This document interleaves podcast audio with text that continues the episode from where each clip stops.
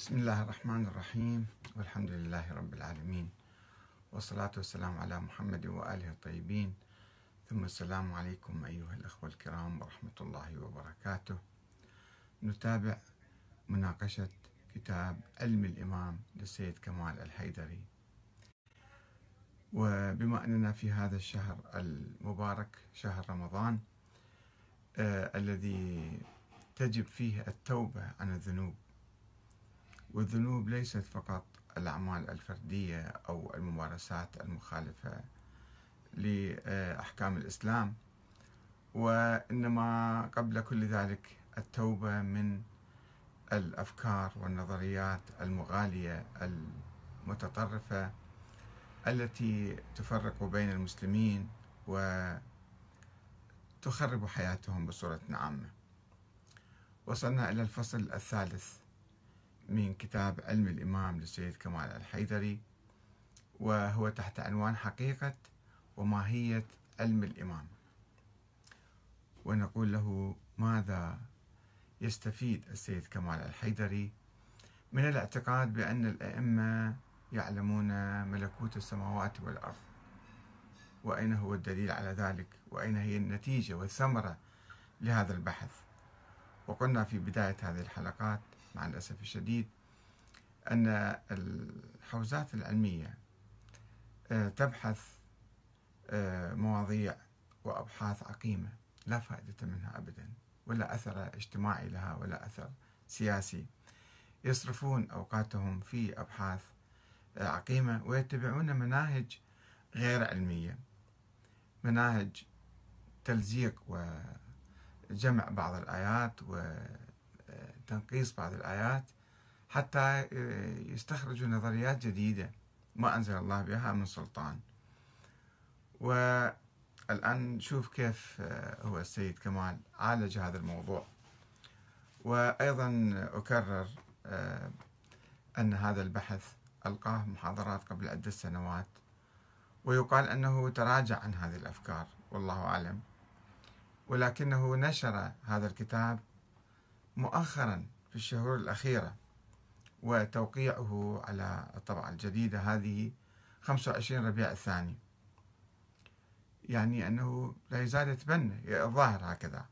ونحن نناقش هذه الأفكار سواء كان السيد كمال الحيدري يتبناها أو تراجع عنها، ليس مهما ذلك، الذي يهمنا مناقشة الفكرة.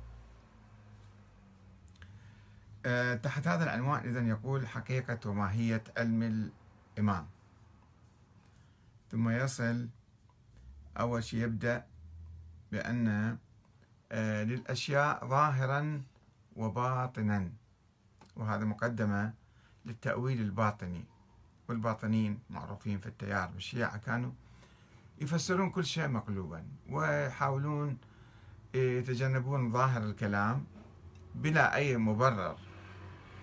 بعض الأوقات بحاجة تأول ظاهر القرآن لأنه يتعارض مع آيات أخرى صريحة وقاطعة ومحكمة، فتبر يد الله فوق أيديهم مثلا، الله يقول ليس كمثله شيء، فإذا يد الله يعني قوة الله، يعني إرادة الله، فهنا جائز التأويل.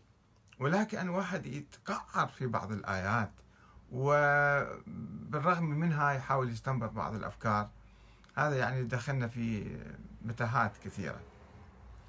فيقول إن القرآن أو الأشياء عموما ظاهرا وباطنا، ويقول استفاضت الروايات دائما، ويستخدم هذه العبارة استفاضت أو تواترت أو كذا، ولا استفاضة ولا تواتر، روايات موضوعة مجعولة، روايات مكذوبة يصدقها ويعتقد أنها صارت صحيحة، إذا كثر عددها فيقول استفاضت. هذا ما يصير الشكل، لازم أنت تنقح الروايات، تشوف سندها، شوف مضمونها، شوف كذا، بعدين تقول استفاضت، أو قول حتى لو خبر أحد حتى يعطيها قوة أكثر من خبر أحد. لا، هذه روايات مستفيضة بعد ما يحتاج تناقش فيها، كما قال في مقدمة الكتاب أنه إحنا لسنا بحاجة لمناقشة سند هذه الروايات ولا الكتب الواردة فيها.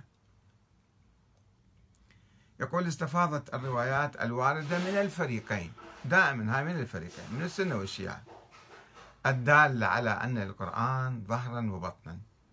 نذكر فيما يلي شطرا منها. رأسا عن أمير المؤمنين، زين يا كتاب يمكن نذكر كتاب بحار الأنوار، هذا مو مصدر بحار الأنوار، جيب لنا مصادر معتمدة رئيسية، مو مصدر فلان. وحتى الكافية يجب أن تجيب الروايات مالته. عن أمير المؤمنين عليه السلام قال: سمعت رسول الله يقول: ليس من القرآن آية إلا ولها ظهر وبطن، وما من حرف إلا وله تأويل. طيب شنو حصلنا بالنتيجة؟ يعني احنا ما نقرأ قرآن ظاهرة، لازم تجينا قراءة ثانية للقرآن وتأويل ثاني للقرآن.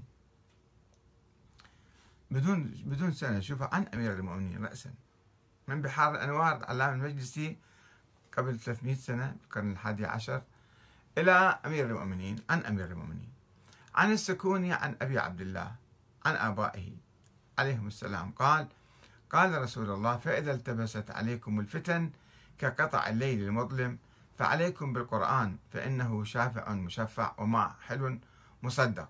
طيب هذا ما في. إلى أن قال: وله ظهر وبطن، فظاهره حكم وباطنه علم، ظاهره أنيق وباطنه عميق.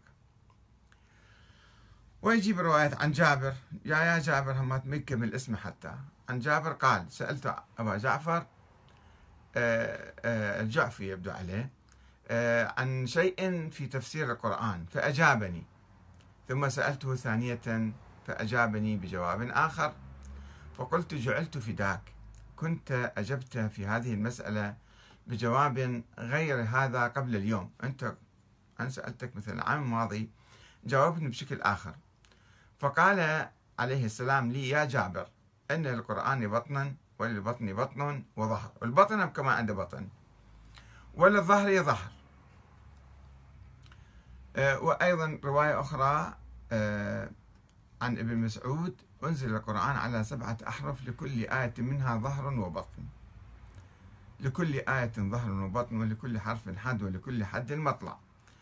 فيجي بعدين هذه مجموعة أحاديث إلى أن نصل إلى مئة وتسعة وثمانين، يعني أحاديث كثيرة يجيبها وكلها بهالمعنى هذا، وبدون مناقشة السند وبدون مناقشة الروايات ماذا تعني. تسعة وثمانين. آه تسعة وثمانين تسعة وثمانين يقول: والحاصل أن هنا أن هذه الآيات قل يستوي الأعمى والبصير فمن يعلم أنما أنزل إليك من ربك الحق، ما فيها يعني دلالة على الموضوع. والحاصل أن هذه الآيات وكثير غيرها تؤكد هذه الحقيقة، وهي أنه كما يوجد للإنسان بصر وسمع وشم ظاهري، كذلك يوجد عند الإنسان بصر وسمع وشم باطني. أما على مستوى النصوص الروائية فأيضا هناك عدد وافر من الروايات أثبتت بصراحة وجود أدوات وحواس باطنية للإنسان، يعني العقل، يعني الذهن، يعني الذكاء اللي يفتهم الواحد. للرؤية وجود أدوات وحواس باطنية للإنسان لرؤية ملكوت وباطن الأشياء ومنها. عن ابن أبي عمير عن حماد عن أبي عبد الله قال: ما من قلب إلا وله أذنان، على إحداهما ملك مرشد، وعلى الآخر شيطان مفتن، هذا يأمره وهذا يزجره، الشيطان يأمره بالمعاصي والملك والملك يزجره عنها، وهو قول الله عز وجل: عن اليمين وعن الشمال قعيد، ما يلفظ من قول إلا لديه رقيب عتيد. آه عن أبان بن تغلب عن أبي عبد الله قال: ما من مؤمن إلا ولقلبه أذنان في جوفه، أذن ينفث فيها الوسواس الخناس، وأذن ينفث فيها ينفث فيها الملك، فيؤيد الله الملك المؤمن بالملك، فلذلك قوله: وأيدهم بروح منه.